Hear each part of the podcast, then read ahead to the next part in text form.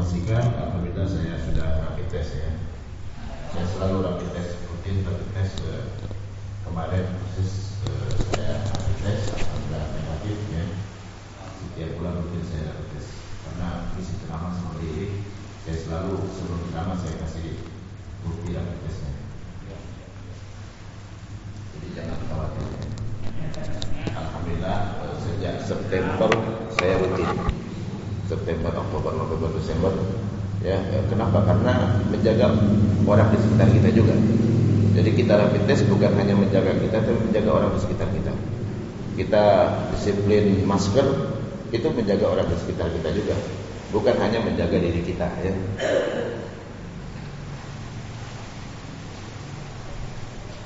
Insya Allah sebentar lagi kita akan masuk bulan Ramadan, bulan yang sangat mulia.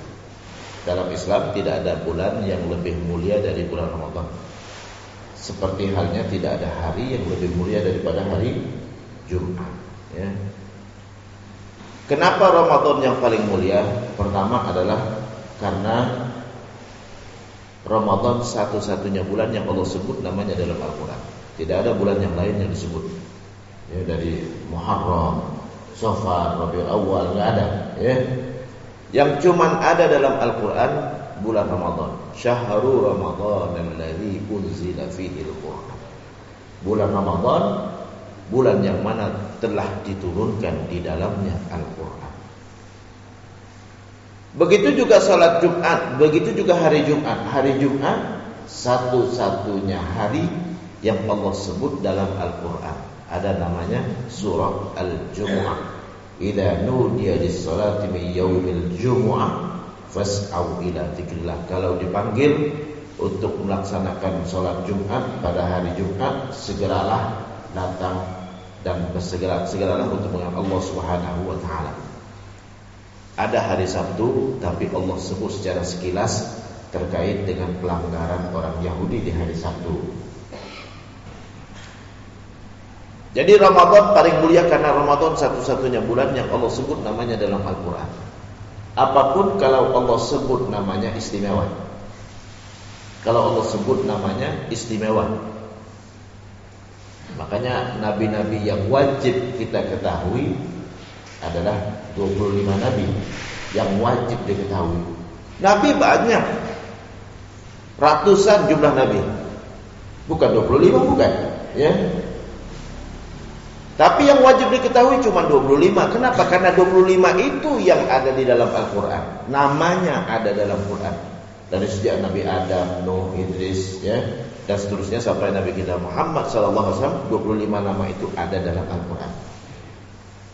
Malaikat jumlahnya lebih banyak daripada jumlah manusia. Tapi yang wajib nggak banyak yang wajib. Yang disebut Allah dalam Al-Quran. Jibril, Mikail, Israfil, ya, Malaikat Ridwan aja nggak ada namanya dalam Al-Quran. Jadi tidak semua malaikat namanya ada dalam Al-Quran. Ya.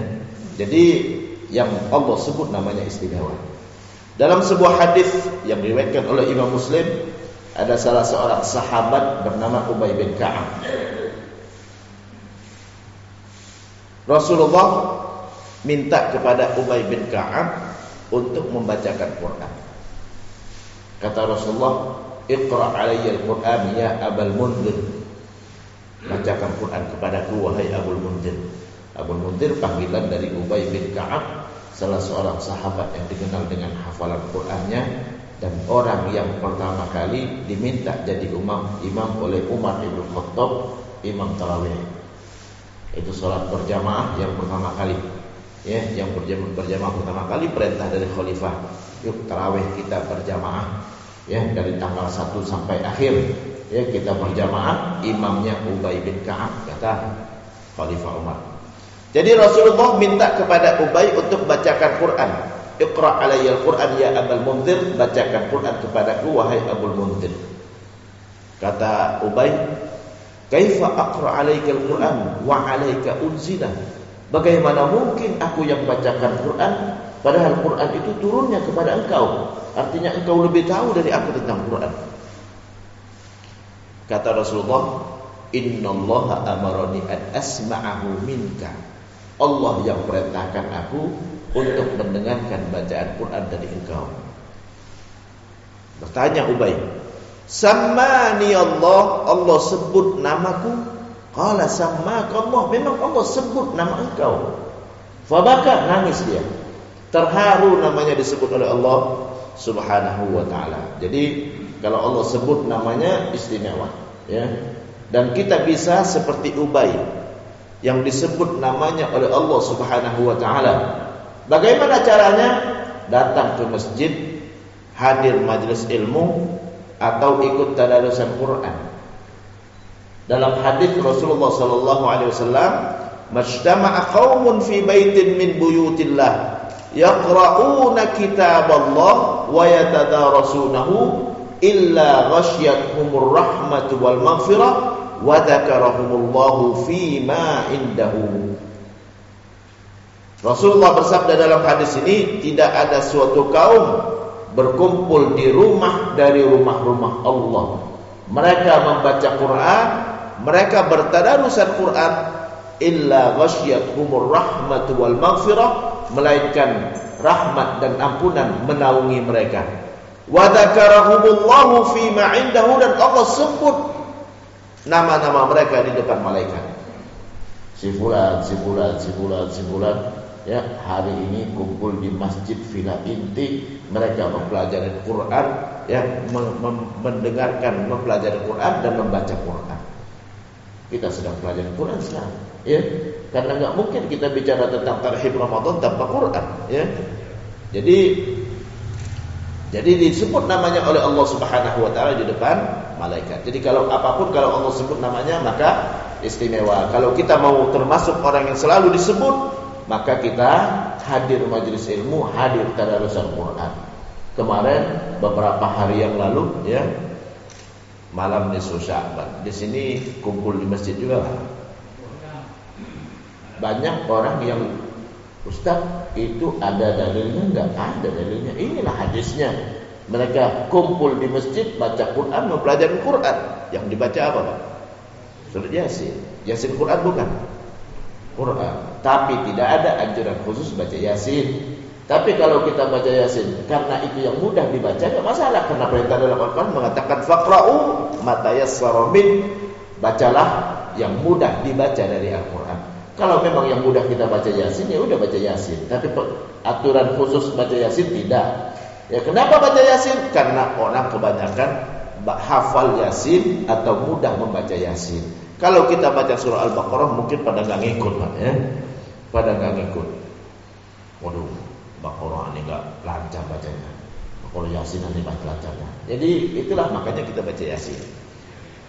Jadi nggak ada yang salah di situ ya. Jadi kadang-kala banyak orang berdebat hal-hal yang nggak terlalu perlu ya.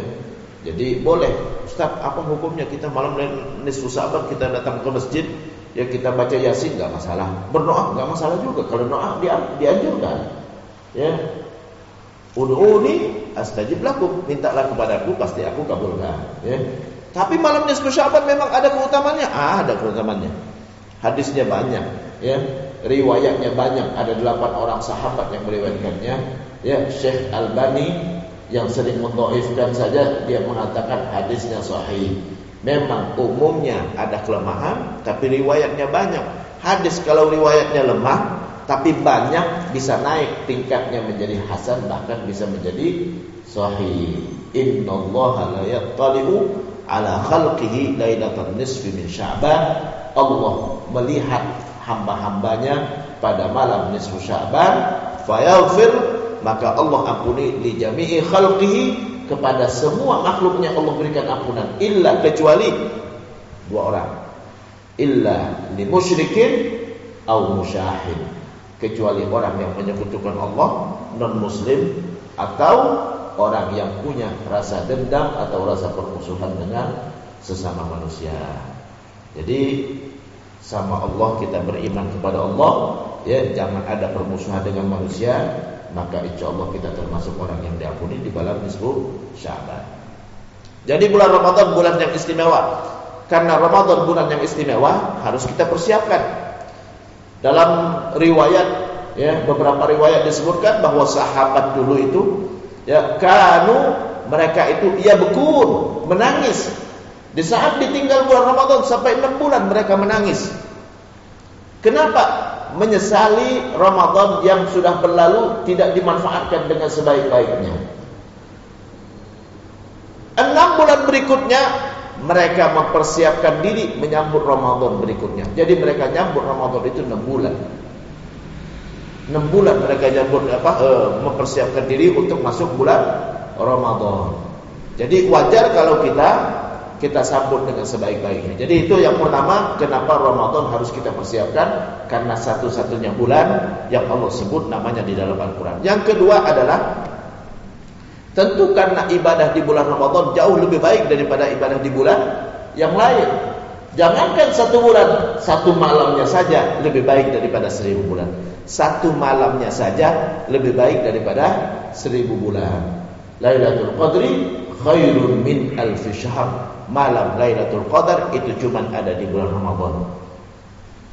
Khairun min alfi syahr lebih baik daripada seribu bulan. Itu satu malamnya saja, apalagi satu bulan. Apalagi satu bulan penuh. Kadang-kala banyak orang apa uh, saya dapat Lailatul Qadar. Lailatul Qadar itu artinya malam penghargaan. Orang yang dapat penghargaan itu siapa? Yang ibadahnya dengan sebaik-baiknya dari awal. Bukan pas lagi penilaian, bukan, ya. Lailatul Qadar malam penghargaan. Allah mau memberikan penghargaan orang yang memaksimalkan ibadah di bulan Ramadan dari awal, bukan di akhir saja. Nah ini kadang kala orang banyak apa? Uh, Wah pas nanti pokoknya dah awal Ramadan ada biasa-biasa aja dah. Pas 10 malam terakhir anda mau pantengin Lailatul Qadar. Mustahil mau dapat itu. Ya. Nabi mengatakan taharrau Lailatul Qadri fil ashril awakhir min Ramadan. Ya, carilah malam Lailatul Qadar di 10 malam terakhir Ramadan karena penghargaan di akhir. Tapi bukan berarti cuma di akhir itu ente ibadah bukan, dari awal supaya dapat penghargaan. Kalau kita punya perusahaan, pegawai-pegawai yang dapat penghargaan itu yang sudah bekerja dengan baik dari awal, bukan pas penilaian dia baru pakai bajunya yang rapi, kerjanya yang serius gitu kan. Wah, ini orang nggak dapat. Ya. Jadi yang dapat itu dari awal, dari awal inti puasa dengan sebaik-baiknya ya sampai akhir, di akhir inti berhak dapat Lailatul Qadar. Malam penghargaan, ya. Malam penghargaan. Jadi bukan dari bukan di akhir saja. Jadi kalau kita cuma apa tang pokoknya 10 malam terakhir. Kata Nabi Lailatul Qadar itu adanya di 10 malam terakhir 10 malam terakhir. Anda mau pantengin dah mau datang ke masjid mau iktikaf ya di awal-awal udah biasa-biasa aja. Yang penting puasa aja dah ya. Enggak bakalan dapat. Kecuali kalau ente menyesal. Waduh Ustaz udah lewat 15 hari aneh menyesal banget ya sudah apa e, melalaikan bulan Ramadan. Puasanya biasa-biasa aja, terawih juga kadang ikut kadang enggak gitu kan ya. Tadarusan Quran juga e, sedikit gitu kan, enggak banyak. Wah, aneh menyesal. Taubat sama Allah, kalau taubat baru dihitung, baru dihitung yang sebelum-sebelumnya itu. Tapi kalau enggak taubat, tapi taubat itu apa? Menyesal dan bertekad untuk enggak ulangi kembali. Jangan abaikan lagi bulan Ramadan. Jadi itu Lailatul Qadar. Jadi bukan untuk orang yang cuma mantengin di akhir bulan Ramadan tapi dari awal harus dia ibadah dengan sebaik-baiknya supaya berhak dapat penghargaan Lailatul Qadar. Jadi pahala ibadah di bulan Ramadan itu sangat besar sekali. Nabi dalam hadis mengatakan, "Man shoma Ramadan imanan wa ihtisaban, ghufira lahu ma taqaddama min dzambih." Siapa yang berpuasa di bulan Ramadan dengan penuh keimanan dan keikhlasan, maka dia akan diampuni dosanya yang telah lalu. Jadi itu baru puasa aja. Baru puasanya saja mengampuni dosa yang telah lalu dan itu yang kita butuhkan. Yang kita butuhkan ampunan supaya apa? Defisit pahala kita itu ya itu bisa kita tutupi. Karena di akhirat nanti amal ibadah kita akan ditimbang. Faman thaqulat mawazinuhu fahuwa fi 'ishatir radiyah. Siapa yang amal kebaikannya lebih berat maka dia akan hidup menyenangkan yaitu di surga.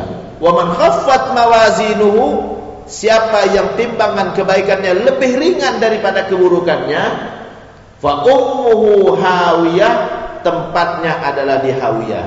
Wa ma adraka ma hiya apa itu hawiyah? Narun hamiyah api yang menyala-nyala.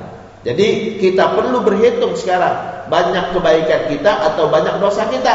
Kalau banyak dosa kita ayo ibadah dengan sebaik-baiknya di bulan Ramadan karena kesempatan dosa kita di diskon dihapuskan oleh Allah Subhanahu wa taala tapi dengan syarat selama dosa tersebut dengan Allah Subhanahu wa taala. Dosa kepada manusia minta maaf kepada yang bersangkutan. Kata Allah itu minta maaf kalau untuk dosa sama manusia. Sama aku aku maafkan. Ya selama itu sudah ibadah dengan sebaik-baiknya di bulan Ramadan. Tapi dosa kepada manusia minta maaf kepada yang bersangkutan. Jadi kita manfaatkan sebaik-baiknya. Kenapa? Pahalanya besar. Setidaknya dosa kita berkurang sehingga nanti insya Allah ibadah kita, pahala kita lebih berat daripada daripada keburukan kita atau maksiat kita atau dosa kita. Saat pahala kita lebih berat, maka kita berhak mendapatkan tempat yang menyenangkan yaitu surga Allah Subhanahu wa taala. Jadi itu yang kedua, ya kenapa kita ya sambut bulan Ramadan dengan sebaik-baiknya karena pahala ibadahnya besar. Bahkan dalam sebuah riwayat yang disebutkan oleh Imam Ghazali bahwa ibadah di bulan Ramadan satu harinya itu sebanding dengan 900 hari di hari-hari yang lain. Sebanding dengan 900 hari, ya. 910 9000. Ya. Berarti ya, 30 hari 9000 9, 18, 27 ya 27 ribu. Nah itu itu itu kata Imam Ghazali Allah ya. Ada riwayat yang dia sebutkan. Intinya besar sekali pahalanya ya. Kemudian yang ketiga kenapa kita pantengin bulan Ramadan? Kenapa kita pantengin bulan Ramadan? Karena bulan Ramadan ya di mana kalau kita ibadah dengan sebaik-baiknya kita akan keluar dari bulan Ramadan seperti bayi yang baru dilahirkan baru dilahirkan. Ya bersih. Jadi kalau orang yang sudah ibadah dengan sebaik-baiknya di bulan Ramadan keluar dari bulan Ramadan seperti bayi yang baru dilahirkan. Bayi yang baru dilahirkan nggak ada orang yang nggak suka. Ya nggak ada orang yang nggak suka. Ya dia pup aja orang senang. Gitu kan oh pup kan gitu ya. Eh kalau kita ya insya Allah kabur rahmat ya jadi ya jadi itulah bayi yang ber, artinya disenangi, disenangin oleh Allah, disenangin orang di sekitarnya. Puasa di bulan Ramadan ada tujuan. Jadi bukan kita puasa Ramadan itu tanpa tujuan. Semua ibadah ada tujuannya. Semua yang diharamkan pun insya Allah ada tujuan juga. Ada yang kita ketahui, ada yang tidak kita ketahui. Nah puasa Ramadan apa apa tujuannya? Yang pertama adalah tujuannya sebagaimana disebutkan Allah di dalam Al-Qur'an, la'allakum tattaqun, agar kalian menjadi orang yang bertakwa. Jadi kita keluar dari bulan Ramadan, kita harusnya sudah menjadi orang yang bertakwa. Apa itu takwa? Takwa adalah menjalankan perintah Allah dan menjauhi larangan Allah Subhanahu wa taala. Artinya kalau kita puasa dengan sebaik-baiknya di bulan Ramadan, keluar dari bulan Ramadan kita terlatih melaksanakan perintah Allah, terlatih meninggalkan larangan Allah Subhanahu wa taala. Kenapa? Apa hubungan takwa dengan puasa? Pertama adalah puasa itu adalah ibadah yang paling ikhlas. Tidak ada yang lebih ikhlas daripada daripada ibadah puasa. Di sini mungkin ada yang puasa, tapi kita tahu nggak Enggak tahu sama sekali siapa yang puasa. Kalau sholat subuh tahu tadi pak. Ustaz Yusuf di depan. So pertama ada lihat nah ketahuan. Zakat setidaknya orang yang terima tahu. Dia bayar zakat. Iya, tiap bulan dia datang ke saya gitu kan. Nih mas, ini zakat saya. Ketahuan. Haji dilepas di bandara. Tapi kalau puasa nggak ada yang tahu sama sekali, kecuali dia ngomong pak. Ya. Mari pak sahur pak sahur pak, gitu kan baru. Oh dia puasa. Mau sahur nih hari ini ya. Baru baru ketahuan. Kalau nggak ngomong nggak tahu sama sekali. Ya sebaiknya nggak usah dikasih tahu juga pak ya. Ya kecuali kalau kita yakin kita nggak akan rusak ya eh, niat kita ya. Kalau kita yakin nggak merusak niat ya nggak masalah ya. Tapi ya kalau ragu-ragu ya jangan ya. Nggak usah diumbar-umbar ya. Karena nggak ada yang tahu kecuali Allah Subhanahu wa taala. Jadi ibadah puasa itu ibadah yang paling ikhlas. Makanya Allah Subhanahu wa taala dalam hadis qudsi berfirman kata Allah, "As-saumu wa ana azimi." Puasa murni untuk aku. Wa ana azibi dan cuma aku yang membalasnya. Beda dengan sholat. Kadang-kala ada sholat orang ria, bisa, ya. Sholat datang lebih awal gitu kan. Mama sholat ya, sholat punya yuk gitu kan ya. Subhanallah sholat banget ya. Datang ke masjid terus gitu kan ya. Pas azan Allah Allah Oh si Anu itu azan terus gitu kan ketahuan ketahuan bisa rusak niat kita bisa bisa rusak niat kita ya aneh pokoknya tiap hari mau azan terus gitu kan ya misalnya ya bukan berarti orang azan dia bukan tapi untuk merusak niat itu sangat mungkin kalau untuk ibadah yang lain haji sangat mungkin untuk kita merusak niat kita, ya. Pak, Pak. Nama saya itu ada hajinya, Pak. Ya. Ditulis loh, gitu. Padahal haji kan cuma untuk Allah Subhanahu wa taala. Ditulis enggak ditulis enggak masalah gitu kan. Ikhlas karena Allah Subhanahu wa taala. Potensi riaknya besar, tapi kalau puasa potensi riaknya kecil. Kecuali kalau kita ngomong. Kalau kita ngomong enggak ada yang tahu kita puasa. Cuman orang di rumah kita aja kalau kita sahur bareng-bareng gitu kan dia mungkin tahu oh dia puasa gitu kan. Itu pun belum tentu puasa. Sahur bareng-bareng kalau sahur-sahur bangun gitu kan makan pas sahur gitu kan dia benar puasa belum tentu. Bisa jadi dia masuk kamar mandi bawa air segentong, minum air segentong nggak tahu kita. Cuman Allah yang tahu terkait dengan puasa. Tapi kalau sholat ketahuan. Kalau sholat orang itu sholat enggaknya ketahuan. Orang zakat tidaknya ketahuan. Paling tidak ada beberapa orang yang tahu. Haji apalagi. Lu tahu bareng-barengannya gitu kan, muter-muter Ka'bah tahu tahu orang. Tapi puasa siapa yang tahu? Ya, nggak ada yang tahu bahkan pasangan hidup kita di rumah pun nggak tahu. Benar kita puasa atau tidak. Ibadah yang paling ikhlas. Jadi kalau kita puasa, kita melatih diri kita ibadah dengan ikhlas, ibadah dengan diam. Ibadah dengan diam. Nggak ada yang tahu. Kalau itu ngomong baru orang tahu. Mama, aneh puasa, ya, aneh puasa. Ya. Aneh puasa, Pak, ya. Ketahuan, baru ngomong, kalau ngomong, kalau nggak ngomong, nggak ada yang tahu saya puasa atau tidak, Ya. Jadi itu terkait dengan ibadah yang paling ikhlas. Jadi kita kita ibadah puasa latihan ikhlas. Kalau orang sudah puasa dengan sebaik-baiknya di luar bulan Ramadan, dia akan laksanakan ibadah yang lain ikhlas seperti puasa. Gak usah ngomong-ngomong, ya. Makanya sholat tahajud itu besar pahalanya, satu-satunya ibadah sunnah, satu-satunya ibadah sunnah atau sholat sunnah yang disebutkan dalam Al-Quran. Gak ada sholat yang lain yang sunnah dalam Al-Quran. Cuma tahajud yang ada. Kenapa? Karena tahajud tidak ada yang tahu sama sekali. Siapa yang tahajud gak tahu, ya. Kecuali kalau posting di grup, Pak, ya. Ayo bangun, bangun tahajud, bangun tahajud, bangun tahajud, nggak masalah. Kita nggak boleh nuduh orang ria. Oh, siapa ini ria nggak boleh. Ria urusan hati cuma antara dia dan Allah yang tahu. Cuman jangan jangan sampai kita tergoda untuk ria. Kalau kita udah ngomong tergoda untuk ria gitu kan. Tapi bukan berarti orang yang ngomong ria bukan. Ya. Ayo bangun bangun tahajud tahajud ini udah jam 3 nih. Yuk sebentar lagi sebentar lagi gitu kan boleh-boleh aja kalau masalah. Kalau kita bisa aman dari ria, ya. Bisa aman dari ria. Jadi itu yang apa e, terkait dengan puasa ya melatih kita ikhlas dalam ibadah. Kalau kita udah puasa dengan sebaik-baiknya ya maka insya Allah kita sudah terlatih ibadah dengan ikhlas. Yang lain supaya samakan dengan puasa caranya. Enggak ada yang tahu ya.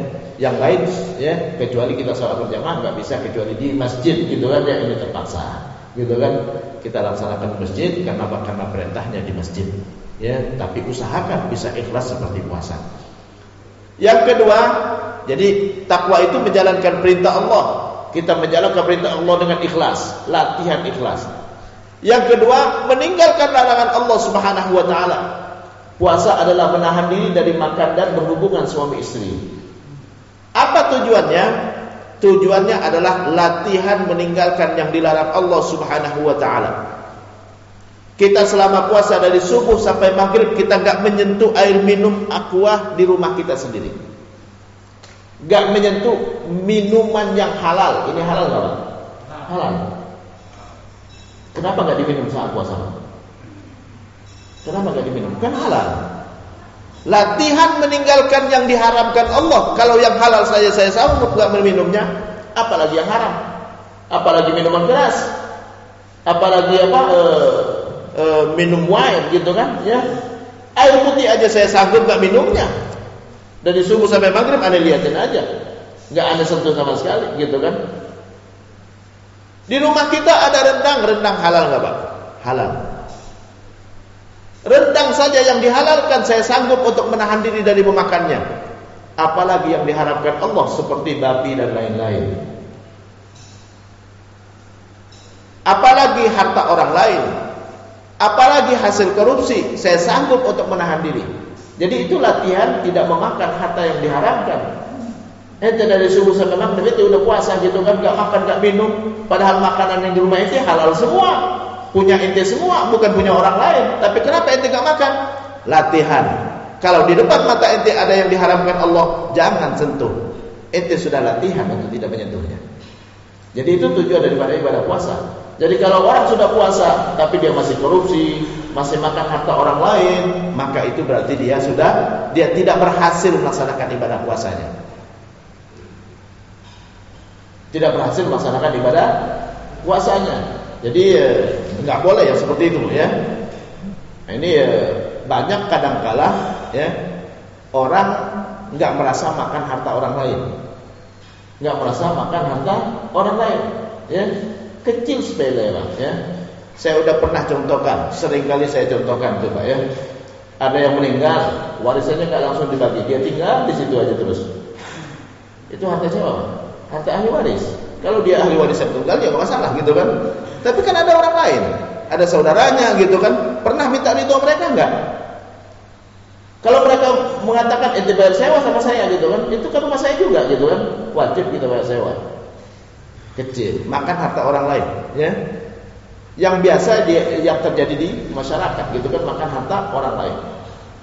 Makan harta orang lain, ada motor diparkir di depan, kita duduk di atas motornya. Makan harta orang lain tidak, Pak? Makan harta orang lain. Kita memanfaatkan harta orang berarti memakan hartanya. Memakan hartanya. Jangan diduduki motor orang gitu kan. Motor orang. Kecil sekali. Makan harta orang lain, kita nggak merasa makan harta orang lain. Oh saya nggak makan. Maksud yang dimakan, maksud memakan itu memanfaatkan. Memanfaatkan harta orang lain tanpa izin, maka itu hukumnya haram. Rosok namanya. Rosok. Ya. Rosok. Ya. Kita mau wudu ada sendal orang di situ, pakai sendal orang. Makan harta orang lain enggak? Makan harta orang lain juga. Memanfaatkan harta orang lain tanpa izin sama aja dengan memakannya. Sama aja dengan memakannya. Karena manfaat bernilai uang, benar enggak, Pak? Manfaat bernilai uang, ya. Orang ngecat dibayar gitu kan? Tolong catkan rumah saya, dibayar. Manfaat, kita dapat manfaat dia ngecatkan. Cat cat dari kita, tapi tenaga dia itu manfaat dari tenaga dia, manfaat dari barang dia. Itu adalah bernilai uang walaupun kita nggak ngambil hartanya, tapi kita ngambil manfaat dari harta dia. Nah di saat kita puasa kita hindari yang seperti itu. Latihan, latihan jangan makan harta orang lain. Jangan kita memanfaatkan harta orang lain. Ada tanah kosong kita parkir di situ, boleh nggak pak? Kalau punya orang nggak boleh nggak boleh kita parkir di situ tanpa izin. Telepon dulu sama dia, Pak mau maaf, ini saya mau e, numpang parkir. Oh iya silakan, baru boleh. Kita parkir tanpa izin, tahu-tahu orangnya datang gitu, Pak, Bapak udah parkir di sini berapa jam, Pak? 5 jam. 5 jam 5 ribu, Pak. Wajib dibayar nggak? Wajib. Gak dibayar, hutang hukumnya. Karena tanah-tanah dia gitu kan. Gak boleh kita ngambil manfaat dari harta orang lain sedikit pun. Ya, sedikit pun. Jadi enggak harus kita ngambil uang, ngambil manfaat pun tanpa izin maka itu tidak dibolehkan, ya. Nah ini kita puasa latihan meninggalkan harta harta yang diharamkan Allah Subhanahu wa taala. Yang kedua, kita dilarang berhubungan suami istri. Dilarang berhubungan suami istri, halal kita berhubungan dengan istri kita sendiri. Tapi saat kita puasa kita tidak berhubungan, kita meninggalkan yang dihalalkan. Kalau yang halal saja saya sanggup meninggalkannya menahan diri dari subuh sampai maghrib, apalagi yang diharamkan kalau di depan mata kita ada perempuan lain bukan istri kita, jangan kita sentuh sama sekali. Jangan kita nikmatin sama sekali, gitu kan? Ya. Jadi nggak boleh sama sekali. Nah itu adalah uh, latihan, latihan meninggalkan yang diharamkan Allah Subhanahu wa taala. Jadi kalau orang yang sudah puasa, otomatis dia sudah terlatih, ya. Di depan matanya ada perempuan lain dia nunduk, gitu kan? Dia dia nggak lihat, dia nggak nikmati, dia nggak sentuh sama sekali, ya. Apalagi saling salam, salam memang nggak boleh, pak, ya mamassa Rasulullah ya dan ra'atil qattu Nabi tidak pernah menyentuh tangan perempuan sekalipun ya. Jadi eh, itu terkait dengan apa eh, tujuan dari ibadah puasa. Kemudian hikmah dari puasa juga hikmah dari puasa juga yang ketiga adalah kita bisa memahami tidak semua yang boleh itu hukumnya boleh selamanya. Tidak semua yang dihalalkan itu halal selamanya. Tidak semua yang dihalalkan itu halal selamanya. Tidak hanya tidak hanya apa, e, tidak semua yang boleh itu boleh selamanya. Buktinya berhubungan istri, suami istri halal, tapi tidak selamanya halal. Kalau puasa nggak boleh. Kalau sedang men nggak boleh, gitu kan? Ya. Makanan di rumah kita halal, tapi tidak selamanya halal terus. Kalau puasa nggak boleh, kalau kita sudah kenyang nggak boleh lagi. Ya kalau udah kenyang nggak boleh lagi makan, gitu kan? Haram hukumnya makan setelah kenyang. Ya. Jadi ya, tidak semua yang halal itu halal selamanya. Tidak semua yang dibolehkan itu boleh selamanya. Nah ini ya, itu kaidah terus, kaidah selamanya itu, ya. Ini masjid boleh nggak kita duduk di masjid, Pak? Boleh. Kalau lagi men, nggak boleh. Kalau lagi junub, nggak boleh. Quran boleh disentuh nggak? Boleh. Kalau lagi men, nggak boleh. Kalau nggak punya wudhu nggak boleh. Kalau lagi junub nggak boleh, gitu kan? Tidak selamanya yang dibolehkan itu boleh selamanya. Itu kaidah itu, itu kaidah selamanya itu, ya. Semua hukum seperti itu, tidak semua yang boleh itu boleh selamanya. Haji, umrah boleh nggak pak? Boleh umrah, ya, boleh umrah benar Ya. Tapi bagi yang sedang haji nggak boleh umrah, itu laksanakan haji aja dulu selesaiin haji baru boleh umroh gitu kan. Sedang haji nggak boleh umroh gitu kan. Haji sekalian umroh juga nggak boleh. Ente sekalian haji, haji kalau haji harus selesaikan haji dulu baru umroh gitu kan. Haji boleh, tapi di luar musim haji nggak boleh. Tidak semua yang boleh itu boleh selamanya. Nah, ini ya, ini kadang-kala apa eh, banyak orang-orang bertanya ya Ustaz, saya sering-sering nyampaikan juga yang seperti ini ya. Kalau kita sedang bekerja melaksanakan tugas, kita nggak boleh ngambil tip. Kita sedang bekerja melaksanakan tugas. Masjid Villa Inti gitu kan ya.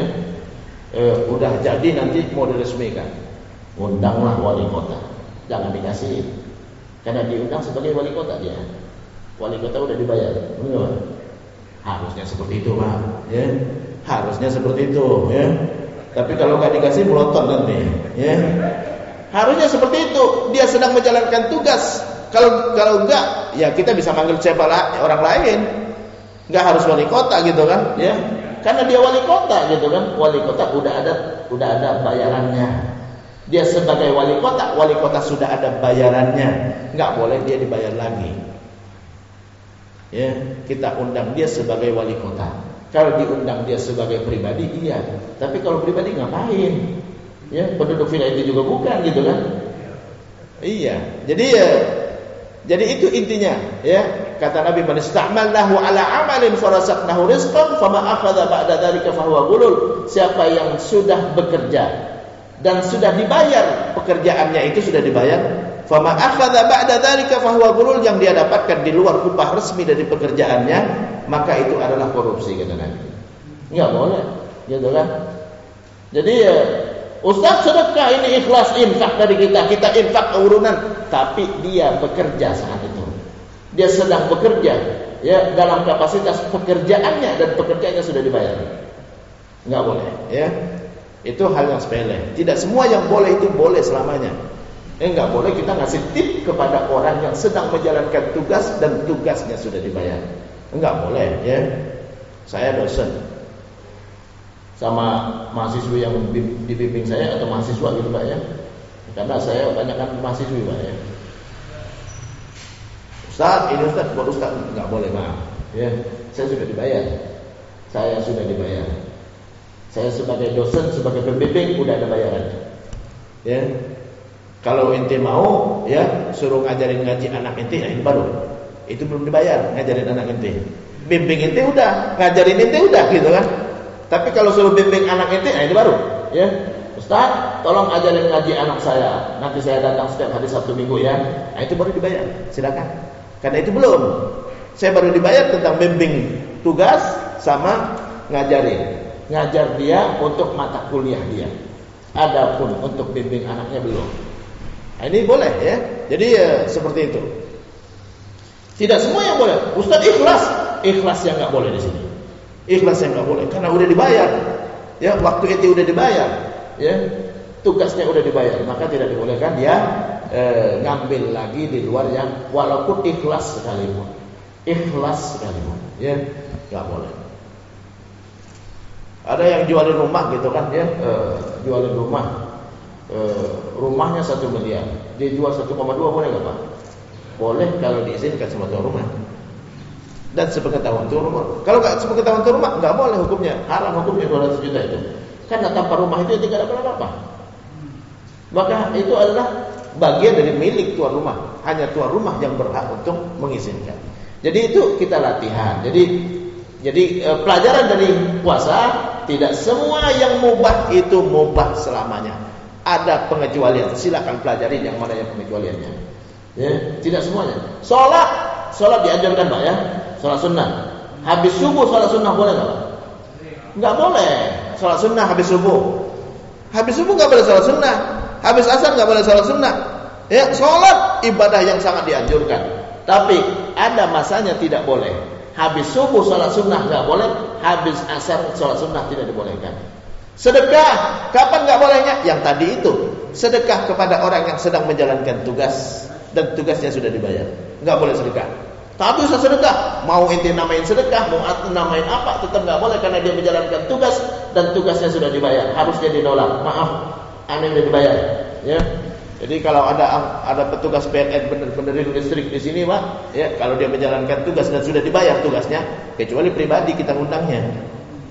Pribadi, ya, di luar daripada tugasnya maka baru, ya. Tapi kalau dia sedang menjalankan tugas nggak boleh dibayar.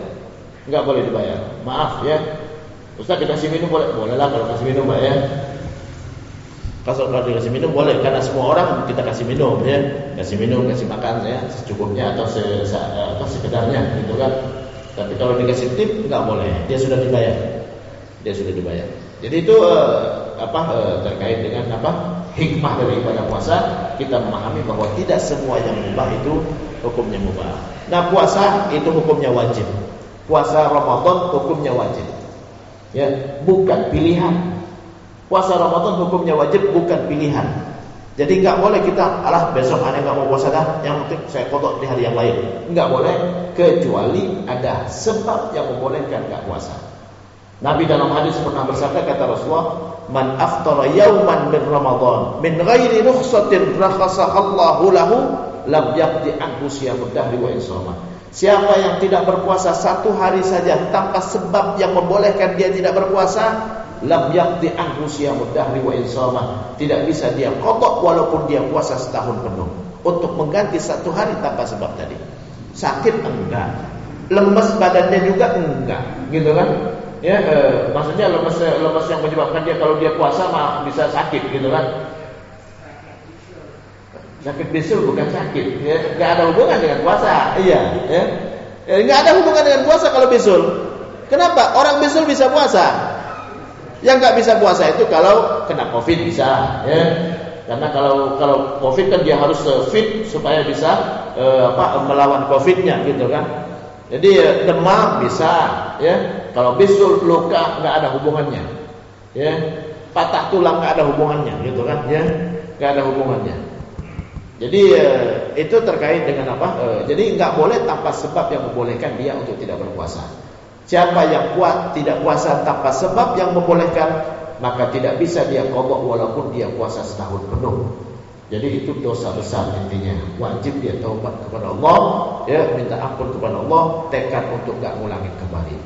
Apa sebab yang membolehkan tidak puasa? Yang Allah sebutkan dalam Al-Quran cuma tiga. Sebab yang membolehkan untuk tidak berpuasa yang disebutkan dalam Al-Quran cuma tiga. Yang pertama, faman kana minkum maridhan sakit. Sakit boleh tidak berpuasa, tapi tidak semua sakit tadi ya. Sakit yang menyebabkan seorang tidak sanggup puasa. Fisiknya lemas, lemah, ya.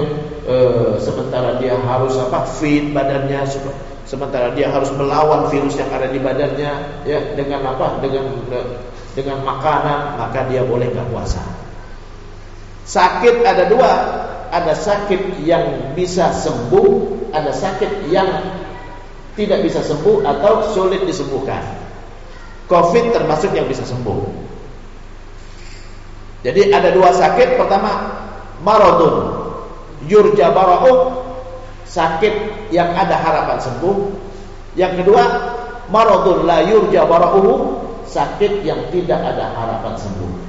Yang sakit yang ada harapan sembuh, kalau dia sembuh nanti dia kodok di hari yang lain yang tidak ada harapan sembuh cukup dia bayar fidyah. Bayar fidyah itu adalah memberi makan orang miskin pengganti satu hari dia tidak berpuasa.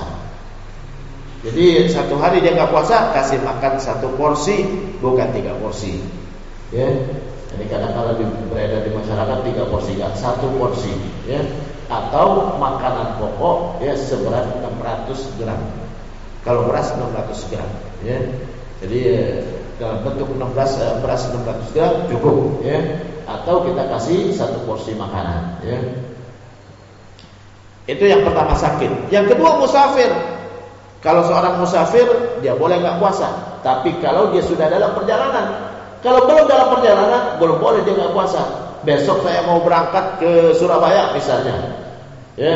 Tapi berangkatnya jam 9, maka tetap sahur seperti biasa tetap uh, apa sahur seperti biasa nih, puasa seperti biasa. Kalau sudah di luar kota silakan mau batalin kalau mau batalin.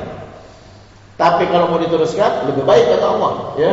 Wa antasumu khairul lakum. Kalian tetap puasa lebih baik buat kalian. Jadi itu yang kedua musafir. Jadi musafir boleh nggak puasa kalau sudah di luar kota, ya, dan perjalanannya bukan perjalanan e, dekat, tapi perjalanan jauh. Kalau madhab syafi'i mensyaratkan minimal 85 km. Yang ketiga, sebab yang bolehkan tidak puasa adalah lanjut usia. Tapi lanjut usia saja tidak otomatis seorang boleh nggak puasa. Ya, lanjut usia, lanjut usia semua pak ya. Lanjut usia semua ya. Tapi wajib nggak puasa? Wajib karena masih kuat. Masih kuat, wajib puasa, nggak puasa nggak boleh haram hukumnya. Ya. Jadi lanjut usia saja tidak otomatis boleh nggak puasa, tapi lanjut usia yang menyebabkan dia nggak sanggup puasa. Ada orang yang sudah lanjut usia gitu kan, udah terbaring, makan juga disuapin, kamar mandi digendong gitu kan. Nah, ini orang seperti inilah yang nggak perlu lagi puasa karena untuk jangankan mau puasa ke kamar mandi aja nggak bisa sendiri. Ya, cebok pun dicobokin gitu kan.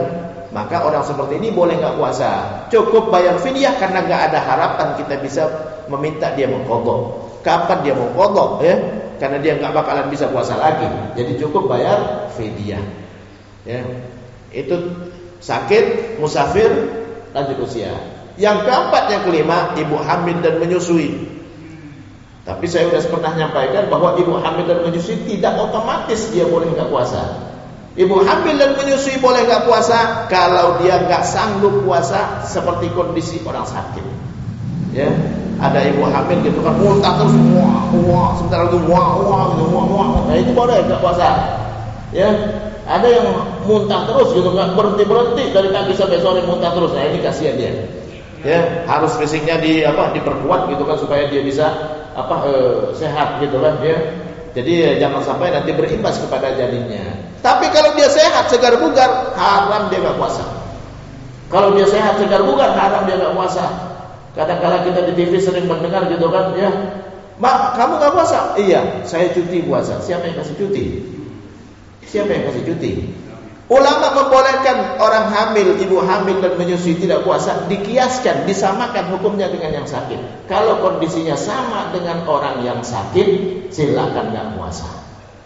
Tapi kalau nggak sama dengan orang yang sakit, kan ada beberapa perempuan yang hamil dan menyusui, tapi dia masih fisiknya kuat, ya masih jingkrak jingkrak gitu kan ya. Ah enggak lah orang seperti ini ya, nggak boleh nggak puasa. Baru boleh nggak puasa kalau dia kondisinya sama dengan orang yang sakit, dia memang fisiknya lemas. Ada perempuan yang muntah terus, gitu kan? Nah ini baru dia boleh silakan nggak puasa. Tapi kalau dia nggak puasa, hukumnya apa? Bayar apa? Mengkodok puasanya kalau dia sudah fisiknya sudah fit kembali. Bukan bayar fidyah. Bayar fidyah untuk orang yang nggak bisa mengkodok ini ya, bukan bayar fidyah, bayar fidyah. Fidyah itu untuk yang nggak bisa mengkodok. Wa 'alal ladzina fidyatun ta'amu miskin. Yang sudah tidak sanggup lagi berpuasa, nggak ada harapan kita bisa minta dia kodok, gitu kan? Fidyatun bayar fidyah. Ta'amu miskin memberi makan orang miskin. Ustaz, kita beri makan orang miskin untuk bayar fidyah, kita kasih uang atau kasih makanan? Sebaiknya kasih makanan, Pak. Ya, karena kalau dia dikasih uang nanti dia beli rokok, Pak, ya. Fidyah nggak boleh beli rokok, Pak, ya. Kan Allah Allah berfirman, "Fidyatun ta'am miskin", ya. Membayar fidyah memberi makan bukan memberi rokok, Pak, ya. Memberi makan orang miskin. Jadi kita kasih makanan aja, beliin beras, ya, atau kita beliin makanan satu porsi untuk mengganti satu hari dia nggak puasa. Jadi eh, jangan dikasih uang, jangan dikasih uang. Kalau dikasih uang nanti dia kasih buat apa? Dia pakai buat makan, bayar angkot dan lain-lain ya. Jadi eh, supaya memang benar-benar dipakai buat makan. Karena Allah mengatakan fidyah itu adalah memberi makan orang miskin, bukan memberi uang transport ya. Bukan memberi rokok ya, bukan membeli buku gitu kan, tapi memberi memberi makanan, memberi makanan pada orang miskin. Harus orang miskin ya, bukan orang yang yang mampu. Ustaz, itu kalau ada kematian biasanya orang bagi-bagi ini fidyah fidyah almarhum nih bagi-bagi. Enggak, itu enggak enggak sah juga kalau semua orang. Karena enggak semua orang miskin. Enggak semua orang miskin gitu kan ya. Dan fidyah itu harus jelas ente bayar puasa yang mana gitu kan. Namanya bayar hutang harus jelas. Ini nih anggap aja saya bayar hutang, mungkin saya pernah berhutang saya enggak ingat enggak. Namanya bayar hutang harus jelas hutang yang mana. Jadi kadang-kadang di masyarakat orang apa bagi-bagi beras gitu kan kalau ada kematian itu bayar fidyah. Fidyah yang mana? Fidyah bulan tahun ini dia nggak puasa dari tanggal 1 sampai tanggal 30 30 hari itu boleh. Tahun lalu juga dia nggak puasa boleh. Tahun lalu sebelumnya juga dia nggak puasa boleh. Tapi mungkin saja nggak ada kata mungkin. Ya namanya bayar hutang harus jelas bayar hutang yang mana, gitu kan? Nggak ada istilahnya bayar hutang nggak jelas, ya. Karena kalau bayar hutang pak harus tepat bayarnya. Satu hari bayar satu hari pak ya. Seribu bayar seribu. Seribu bayar dua ribu riba hukumnya. Jadi harus jelas kalau namanya hutang. Jadi eh, jadi nggak ada istilahnya udah dah ya mungkin tak ada mungkin saya dulu pernah. Nggak ada. Nggak ada mungkin mungkin harus yakin. Dalam hukum Islam tidak ada istilahnya ragu-ragu. Al yakin la yazulu bisyak keyakinan tidak bisa hilang dengan keraguan. Yakin yang kita pegang Ya, yang ragu nggak ada pegangannya. Ya, ini ada pak jamaah pak jamaah. Ya, saya nggak tahu mudah-mudahan bukan jamaah di sini pak. Ya, nanya kepada saya itu dari sejak 2019. Ya, saya saya lihat di WA-nya itu dari eh, sekitar Agustus 2019. Ini 2020, 2021. Nanyanya tentang satu aja pak, najis. Ustaz saya kalau pipis itu saya ngerasa nggak ada ngerasa ngerasa yakin nggak ada najisnya. Ya. Ustaz saya mau cebok itu di kamar mandi eh, jangan-jangan eh, enggak ada jangan-jangan. Ya. Airnya najis atau tidak? Kalau nggak tahu berarti dia tetap bersih. Kalau tahu dia najis yakin najis baru najis. Najis itu nggak ada istilahnya ragu-ragu. Ya. Hukum dalam Islam nggak ada hukumnya ragu-ragu. Harus semuanya yakin. Najis yakin yakin najis, ya. Ragu-ragu najis, jangan-jangan jangan-jangan nggak ada hukumnya dalam hukum dalam ilmu fikih. Jangan-jangan dibuang, jangan-jangan ya. Al yakin la yazulu bisyak ya. Makanya kata Rasulullah, kalau engkau dalam keadaan sholat, ya engkau merasa kentut, jangan tinggalkan sholat sampai yakin mendengar suara kentut atau mencium aroma kentut. Kayaknya kentut, nggak ada kayaknya. Itu belum batal berarti. Ya. Nggak ada kayaknya. Oh, iya kentut ya. Nah, ini baru teman Baru ya. Jadi eh, nggak ada istilahnya ragu-ragu. Hukum tidak ada ragu-ragu, nggak ada kira-kira. Tidak ada istilahnya kira-kira, harus yakin. Ya, kalau nggak yakin maka tidak ada hukumnya. Ya, Umar ibn Khattab pernah uh, lewat di apa di gang, tiba-tiba ada air yang kena bajunya. Sama orang yang di belakangnya pengawalnya Umar, Umar kan khalifah. Ya, ini air apa? Kata Umar, nggak usah ditanya. Ya, dia sendiri mungkin nggak tahu airnya apa, gitu kan? Ya, Selama ini bu kita nggak yakin najis, dari mana Ustaz tahu ya nggak yakin najis? Cium aja. Oh, aroma air, air berarti ya. Pesing, air pipis berarti yakin. Ya. Telek ya ini baru ya, yakin. Jadi harus yakin. Kalau nggak yakin nggak ada hukumnya. Yakin nggak ada hukumnya. Jadi jangan ragu-ragu ya. Jadi ya, ada yang bertanya sampai sekarang masih ini, sampai hari ini dia masih bertanya.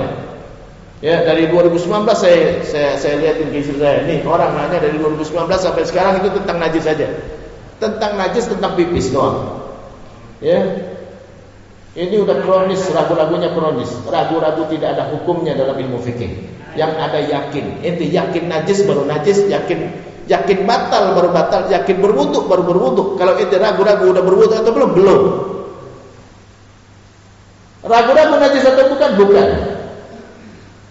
Ragu-ragu udah nikah atau belum? Belum nggak berarti? Bapak ragu-ragu nggak udah nikah? Enggak kan yakin kan? Yakin udah nikah. Kalau ragu-ragu belum.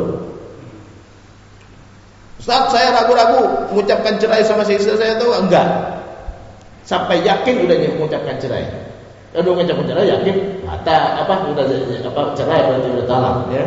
Jadi nggak ada hukumnya istilahnya ragu-ragu. Ragu-ragu dibuang ya dibuang. Nanti kalau kita puasa, saat puasa, waduh Ustaz, saya tadi kayaknya nggak ada kayaknya. Itu yakin udah batal atau belum? Ya, nggak ada kayaknya. Ya, jadi hukum harus dengan keyakinan. Karena yang yakin ya hatta ya dia yakin sampai datang kepadamu keyakinan.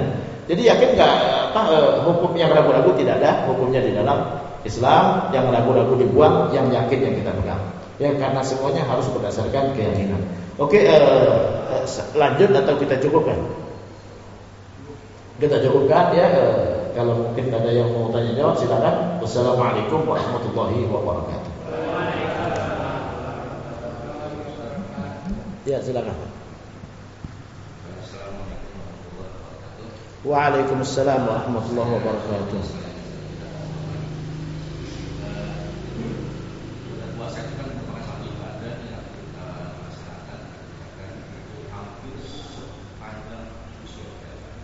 Puasa iya betul. Puasa. Di samping itu ibadah yang sangat repot ya, kan warna sendiri ya Allah membebaskan palanya juga wajib. Tetapi kita sepanjang puasa dari mulai hari sampai sekarang kita masih terjebak dengan puasa yang saat ini dia hanya menahan makan dari tadi sampai Oke. Okay. Iya. Oh. Nah, saya kira kita ingin uh, kita posisi berkelas. Betul. Kita naik naik kelas. Tadi bahwa kelas itu adalah exercise atau latihan karena uh, saya yakin bahwa kelas itu adalah uh, pretestnya bukan proses. Kalau kita tidak lulus, Allah prosesnya kita lulus. Nah, yang saya tanyakan adalah ini. Uh, apakah ada tanda-tanda bahwa orang itu berproses? Tanda-tanda orang itu Oke. Okay. Ketika yang kita haji kan ada mabrur. Oke. Okay. Yang kedua ini Ustaz, uh, yang sekarang lagi marak ini saya ingin dari Ustaz uh, bagaimana hukumnya kita menerima vaksin ketika kita sedang berpuasa di bulan Oke. Okay. Waalaikumsalam warahmatullahi wabarakatuh. Saya jawab dulu atau tunggu yang lain? Saya jawab dulu. Hah? Coba kalau ada yang lain silakan. Biar nanti sekaligus. Sudah dari catat ya, silakan. Waalaikumsalam warahmatullahi wabarakatuh.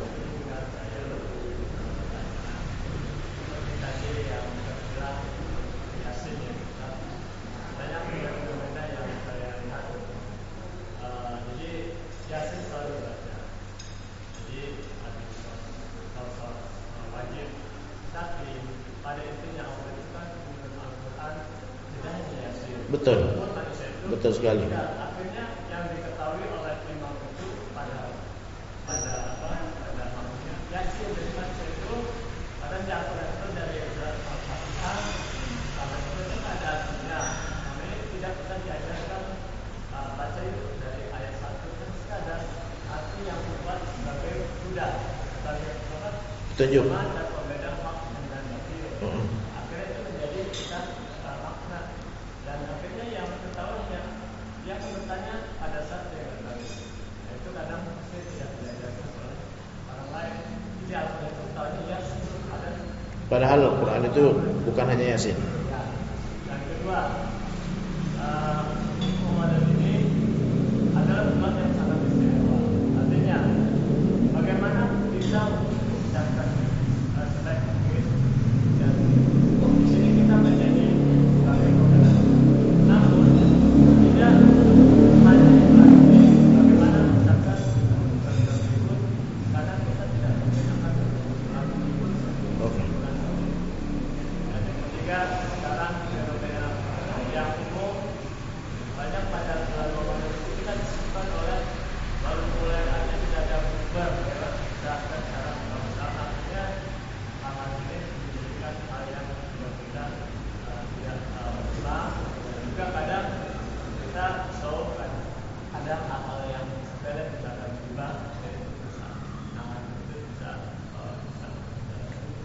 Yang kedua tadi supaya ibadah berkelanjutan.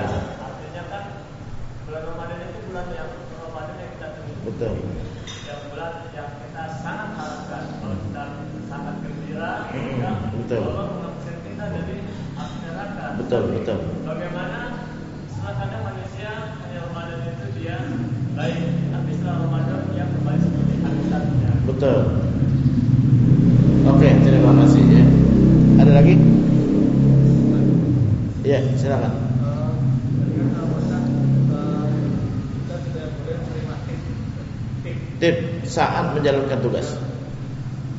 kalau bentuknya hadiah misalkan kayak asal jadi kayak wali kota misalkan biasanya kan orang Indonesia itu Oke. apa ya boleh kita makan Oke. Oke, terima kasih. Ada lagi? Gak ada, ya. Saya jawab dulu ya. Ini ada beberapa pertanyaan ya. Pertama adalah eh, terkait dengan tanda-tanda puasa diterima. Semua ibadah, semua ibadah tandanya diterima adalah eh, kondisi setelah dia beribadah itu menjadi lebih baik. Jadi seperti sholat inna sholat tanha anil fahsya'i wal munkar. Sholat mencegah daripada perbuatan keji dan munkar. Kalau dia setelah sholat dia meninggalkan perbuatan keji dan munkar berarti sholatnya diterima. Ya, begitu juga puasa gitu kan ya. Man shoma Ramadan iman wa ihtisaban, ghufir lahu ma taqaddama min dhanbi ya.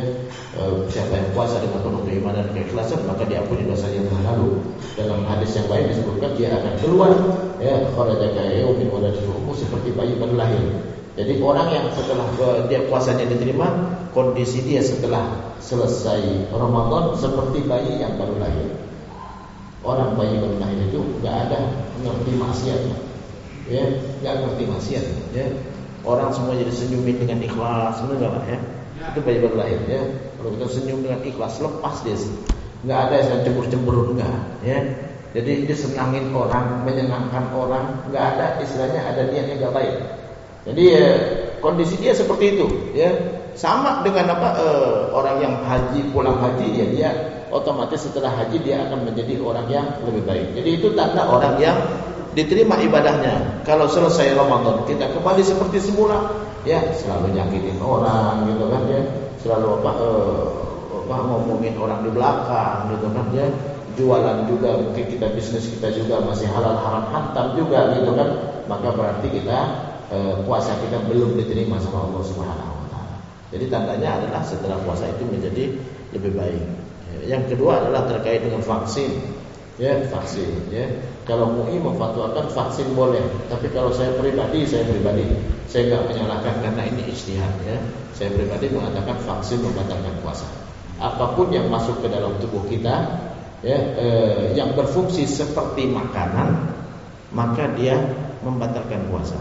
Yang berfungsi seperti makanan ya. Karena vaksin seperti berfungsi seperti makanan dia.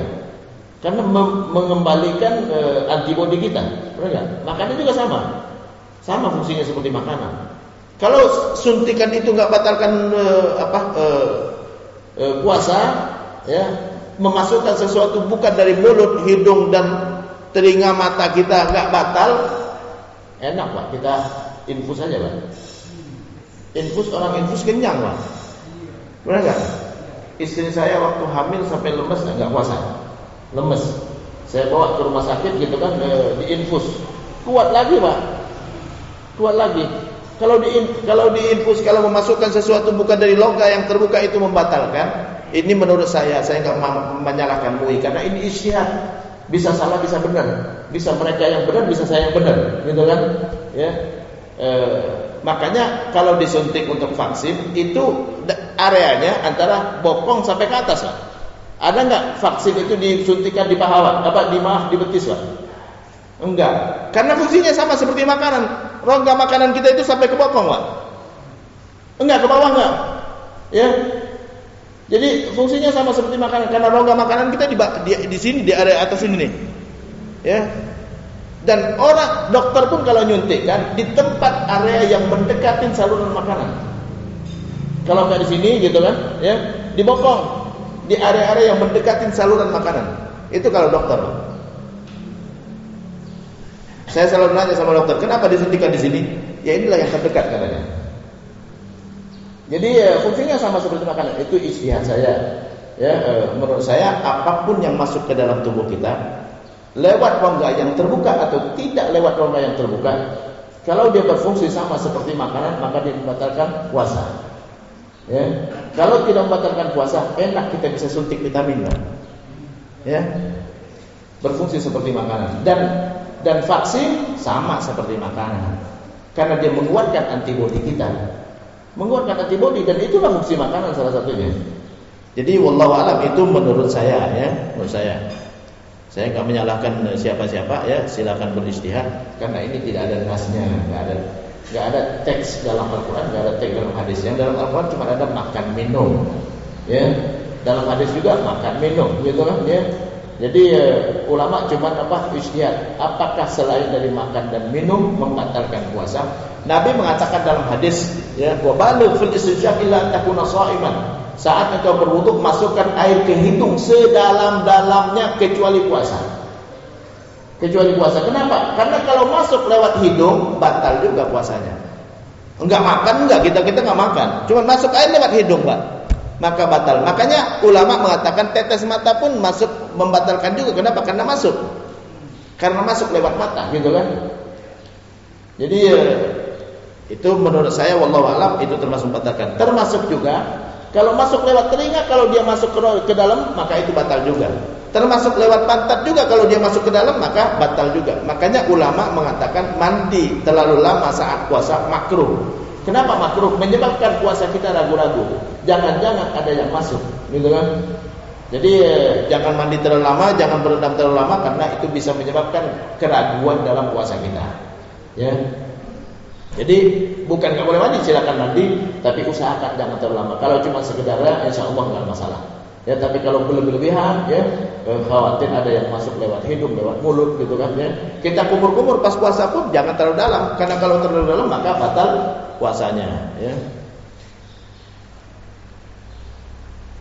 Nah ini ya, kebiasaan di Indonesia ya baca yasin, baca yasin ya. E, ini harusnya diluruskan di masyarakat juga ya. Saya nggak menyalahkan orang baca yasin, tapi kalau meyakini yasin saja yang dibaca Salah juga, ya. Orang meninggal bukan hanya dibacakan Yasin. Ada hadis terkait dengan membacakan Yasin sebelum meninggal. Itu ulama sepakat kalau sebelum meninggal, ya. Sebelum meninggal untuk memudahkan seorang bisa menghadapi sakratul maut. ada hadisnya, silakan baca di kitab tafsir Al-Qurtubi. Semua kitab tafsir menyebutkan itu ya. Di saat menafsirkan surat Yasin disebutkan di situ ya. Siapa yang dibacakan Yasin di saat sakaratul maut, Allah mudahkan dia menghadapi kematian. Ya, jadi ada seorang yang dulu ya eh, pernah dia susah meninggalnya. Ya, gelisah banget gitu kan dibacakan Yasin tenang langsung meninggal. Ya, dan meninggal. Jadi itu itu diceritakan juga oleh Imam Ibnu Katsir ya di dalam kitab tafsir Ibnu Katsir dan juga di di, apa, di tafsir Al-Qurtubi.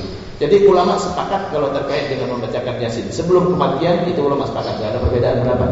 Yang ulama beda pendapat. Apakah setelah kematian juga disunahkan kita baca Yasin karena ada hadis Iqra'u Yasin ala mautakum. Bacakan Yasin kepada orang mati di antara kalian. Karena hadis ini mengatakan orang mati. Apakah orang sebelum mati atau setelah mati? Itu ada dua penafsiran ya. Saya enggak menyalahkan ya. Silakan ya yang mau setelah kematian ya e, silakan ya e, yang mau sebelum kematian itu sudah saya katakan tadi itu sudah tidak masalah kalau untuk sebelum kematian tapi kalau setelah kematian ulama ada dua pendapat. Selama masih ada pendapat yang membolehkan dan itu ulama terdahulu yang mengatakannya enggak masalah. Karena ulama terdahulu insya Allah lebih baik daripada istiadat kita yang datang belakangan belakangan seperti sekarang ya.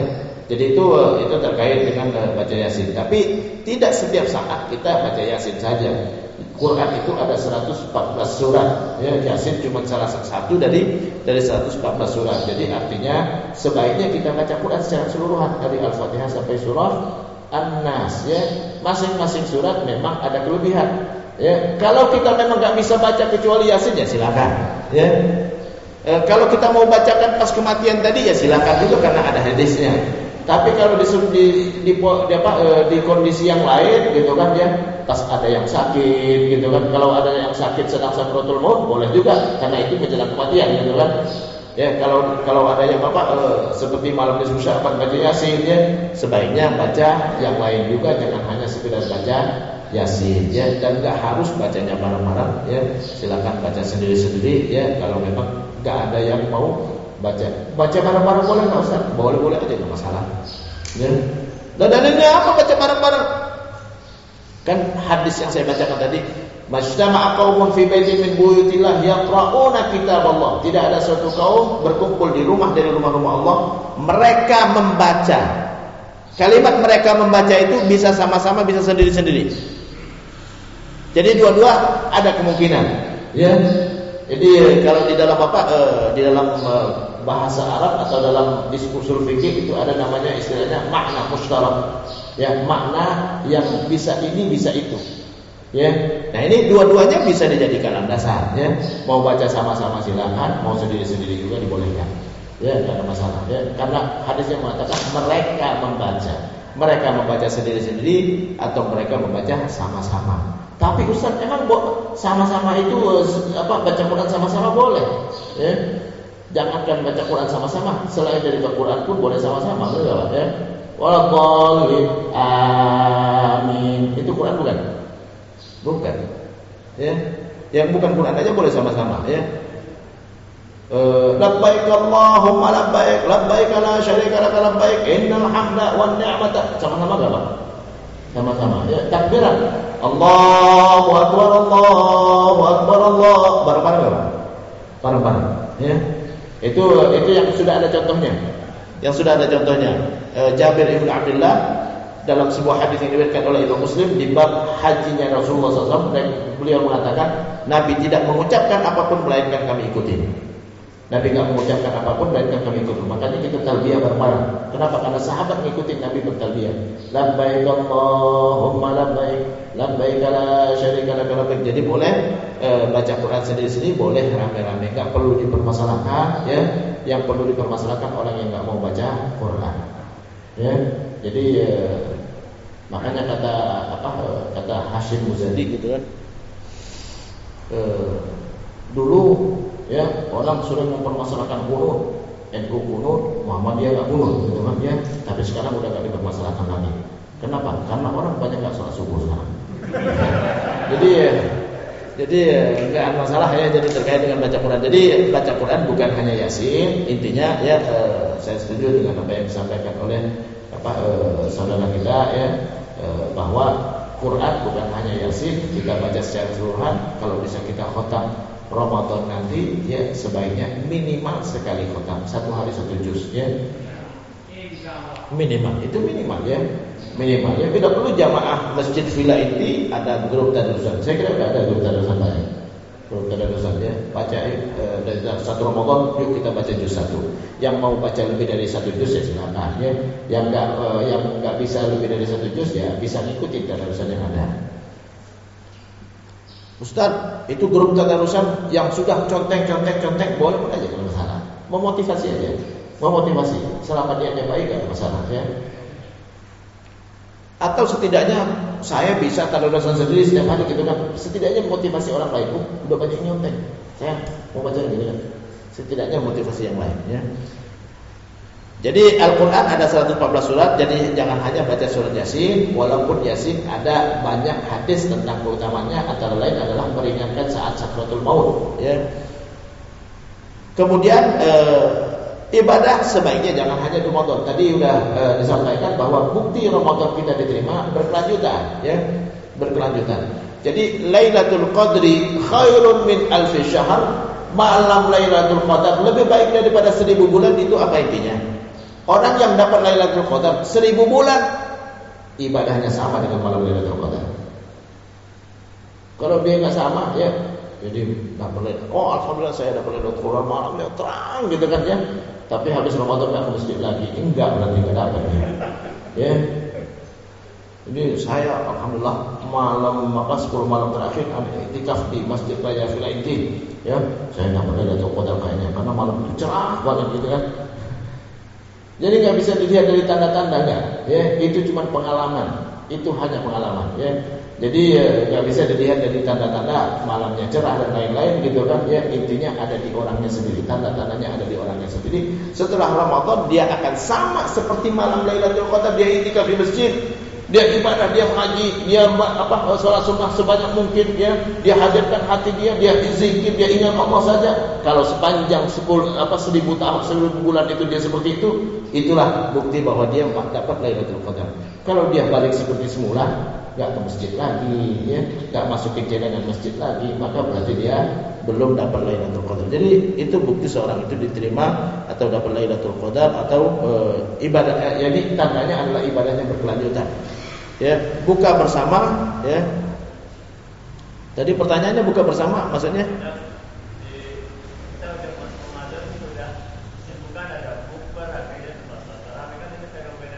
Iya, oke. Okay. Ya jangan jangan sampai kita apa kegiatan-kegiatan seperti bukber tadi itu justru mengurangi kualitas ibadah kita di bulan Ramadan.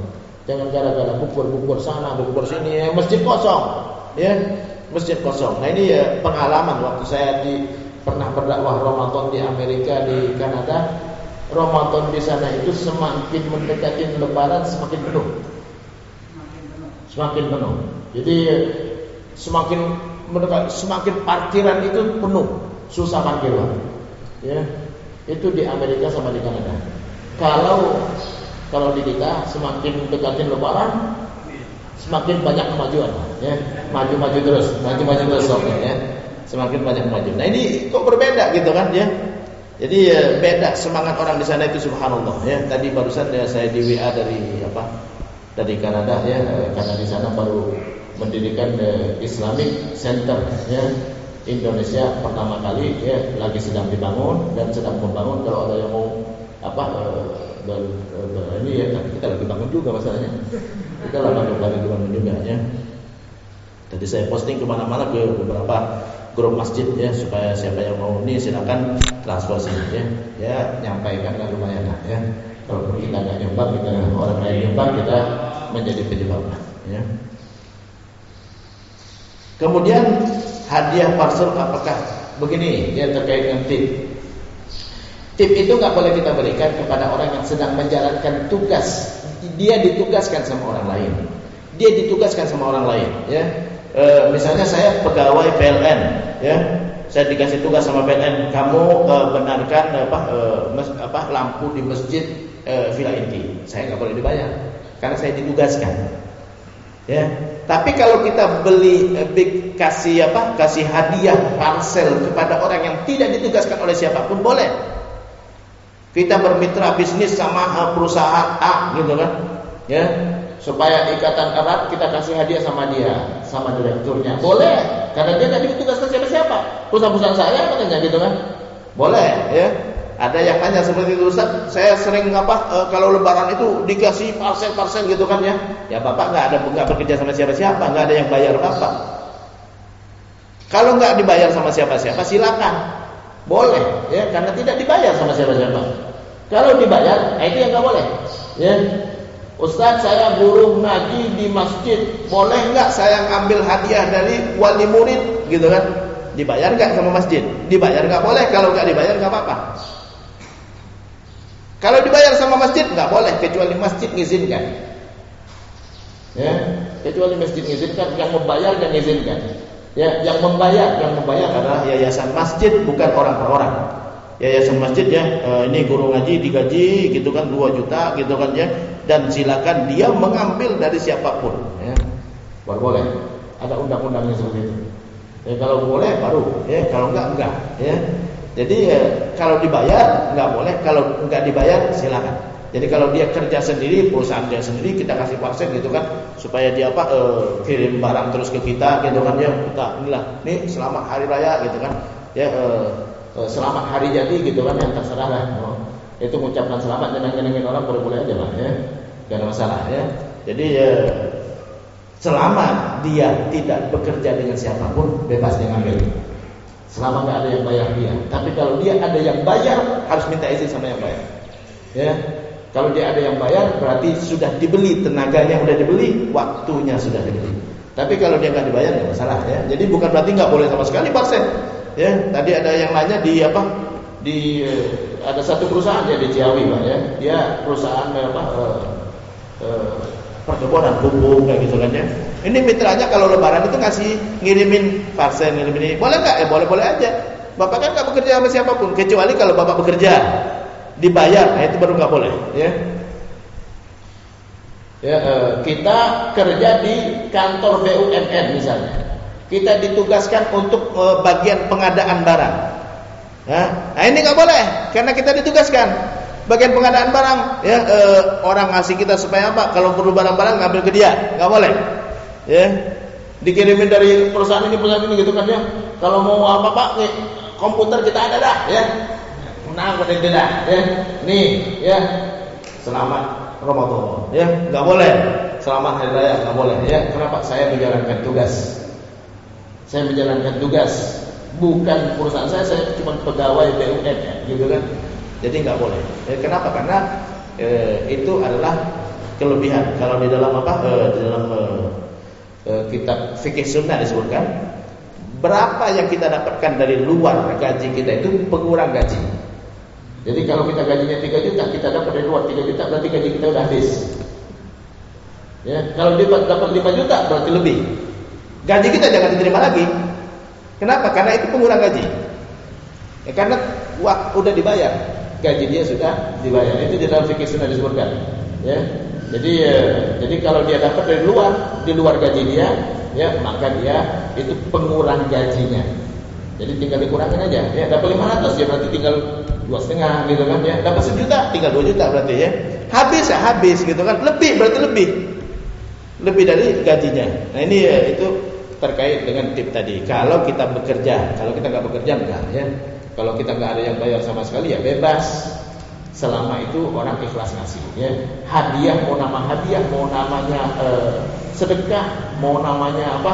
Eh, infak ya, mau namanya apa kek tetap nggak boleh kalau orang sedang menjalankan tugas.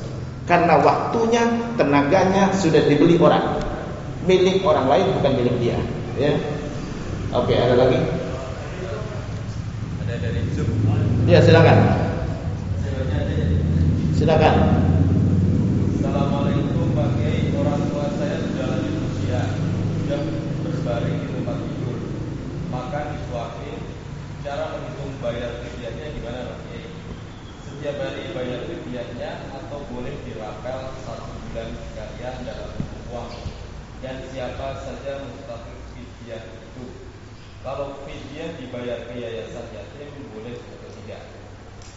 Oke, terima kasih ya. Jadi fidyah itu memberi makan orang miskin satu hari eh, satu hari tidak puasa diganti dengan satu porsi makanan atau 600 gram beras. Ya, 600 gram itu 600 gram itu dari mana? Itu seperempat dari zakat fitrah. Seperempat dari zakat fitrah. Jadi ya, ukurannya adalah seperempat dari zakat fitrah. Zakat fitrah itu ulama beda-beda pendapat. Ada yang bilang 2 kilo, ada yang bilang 2,1, 2,2. Ya kita pokok rata lah ya 2,4 atau 2,5. Ya seperempatnya itulah fidyah. Itulah fidyah. Ulama sepakat kalau untuk uh, fidyah ya. Jadi artinya uh, seperempat dari zakat fitrah. Ada madhab Hanafi kalau nggak salah mengatakan itu setengah fidyah. Ya berarti kalau setengah fidyah 1,2 atau 1,2 setengah kilogram. Ya. Tapi madhab Hanafi fit, apa Eh, zakat fitrahnya lebih kecil daripada mazhab Syafi'i. Ya, cuma 1,8 ya. 1,8 eh, kilogram. Itu kalau mazhab Hanafi. Jadi ya, jadi terkait dengan apa fidyah, jadi satu hari nggak puasa diganti dengan memberi makan satu porsi atau 600 gram beras ya. Sebaiknya jangan dalam bentuk uang. Karena kalau dalam bentuk uang ya, kalau dalam bentuk uang khawatir nggak dibeliin makanan. Ya, dibeliin pulsa ya, nggak boleh dibeliin apa eh, pasir dibeliin eh, semen enggak ya kita mau bayar fidyah mau ngasih makan. Orang miskin. Orang miskin. Siapa yang berhak menerima adalah orang miskin. Apakah anak yatim orang miskin? Belum tentu miskin yatim. Yatim belum tentu miskin ya. Karena kalau yatim dia dapat warisan satu rumah besar sama orang tuanya kaya berarti dia. Ya. Anak yatim ya. Tapi orang tuanya meninggalkan rumah buat dia. Kaya berarti dia. Dia kaya ya e, rumah itu dijual ya dia bisa beli rumah sederhana masih ada sisa. Ada sekian m lagi sisanya gitu kan. Kaya raya berarti dia ya. nah ini ya, makanya anak yatim tidak termasuk dalam asnaf zakat. Jadi jangan salurkan zakat ke anak yatim. Kalau bukan anak yatim ya silakan itu selain daripada zakat. Kalau kalau dia anak yatim yang memang nggak punya uang Memang ini uh, ini yang salah kadang-kala di masyarakat. Saya sering kali uh, jelaskan anak yatim dalam Al-Qur'an adalah anak yatim yang dizolimi karena jatah warisannya nggak diberikan. Itulah anak yatim yang ada dalam Al-Qur'an, ya. Jadi uh, banyak orang yang salah paham terkait dengan anak yatim. Anak yatim dalam Al-Quran itu adalah anak yatim yang dizolimi karena tidak diberikan haknya dia. Jadi ya, anak orang tua meninggal langsung masukkan yayasan padahal orang tuanya meninggalkan rumah buat dia. Rumah buat dia. Ini zolim sama anak yatim. Ya. Rumah itu bernilai besar ya. Wala ta'kuluha israfa wa bidaran ayyakbaru. Jangan kalian makan harta itu kata Allah, ya. Supaya cepat habis sebelum mereka besar. Usahakan dijaga sebaik mungkin supaya cukup untuk bisa membiayai hidupnya sampai besar. Ya.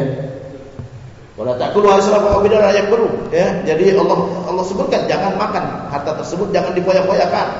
Ya karena itu jatah mereka usahakan bisa cukup sampai mereka besar.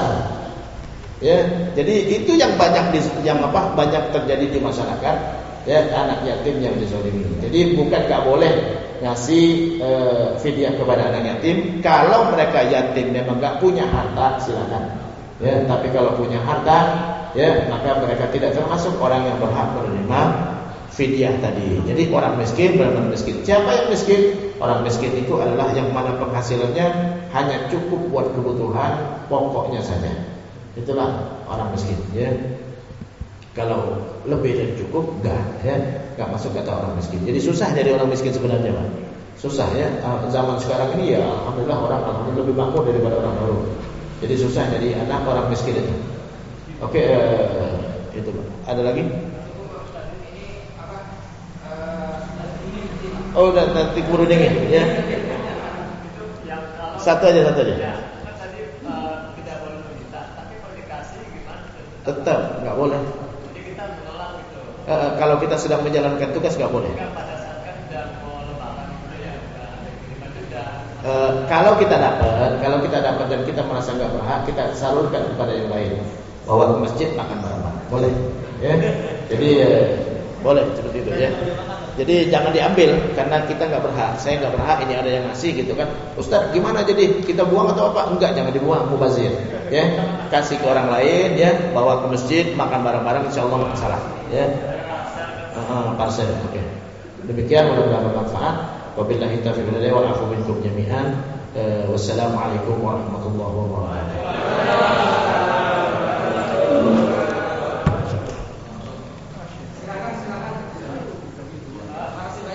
Yuk sama-sama. Ini ada ada yang ulang tahun, Ustaz. Oh iya.